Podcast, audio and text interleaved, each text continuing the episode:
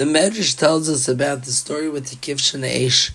Nimrod Arasha tells Avram Vinu, I am throwing you into the fire. Let the God who you fear and the God who you bow down to come and save you from the fire. And he throws Avram Vinu into the fire, and Avram Vinu is saved. Haran is standing on the side, and he says to himself, I'm going to play this smartly. If Avram wins, I'll be from Avram's team.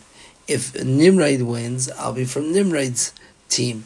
So here we have three characters. We have Nimrod, who is a stubborn person in not to believe in God. Avram Vino, who was stubborn to his belief that he believes in the Rabbi Shlem, the Bayre Oilam, the Malig of this world, even if it means dying b'mesiras nefesh, giving up my nefesh for Hakadosh Baruch Hu. And then you have this person Haran who's standing on the side. So Nimrod comes and says to Haran, "Okay, whose team are you on?" Haran says, "Well, Avram Vinu won the fight, so I'm I'm I'm in Bnei Avram." And Nimrod throws Haran into the fire, and Nimrod is killed. Even though we see that Haran did not live through, he wasn't zeicha to the nace of being saved from the fire.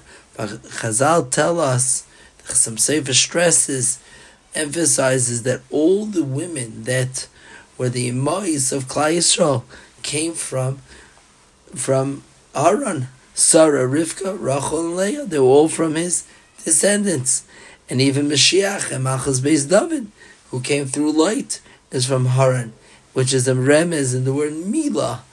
Mila is Rashi Tevis, Milka Yiska Lot Haran.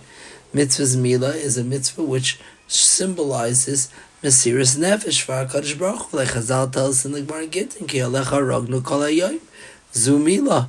So the mitzvah Mila is being maramis to the schar of Haran, with Mesiris Nefesh, he died for Hashem. And I think this is a tremendous chizik for all of us. Many times we feel like our emuna may be a little tipsy.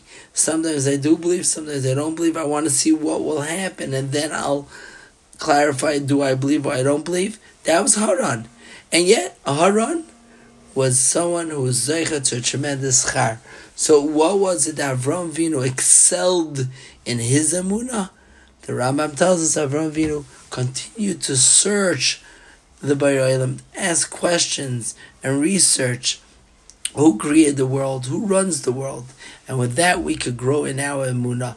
We are at a level of Haran or better, and with research, asking ourselves different questions and seeing the yad of Hakadosh Baruch Hu in our own lives and the life of the tzibur and the life of Klal Yisrael is mechazik our to bring us closer and closer to Eya Avram.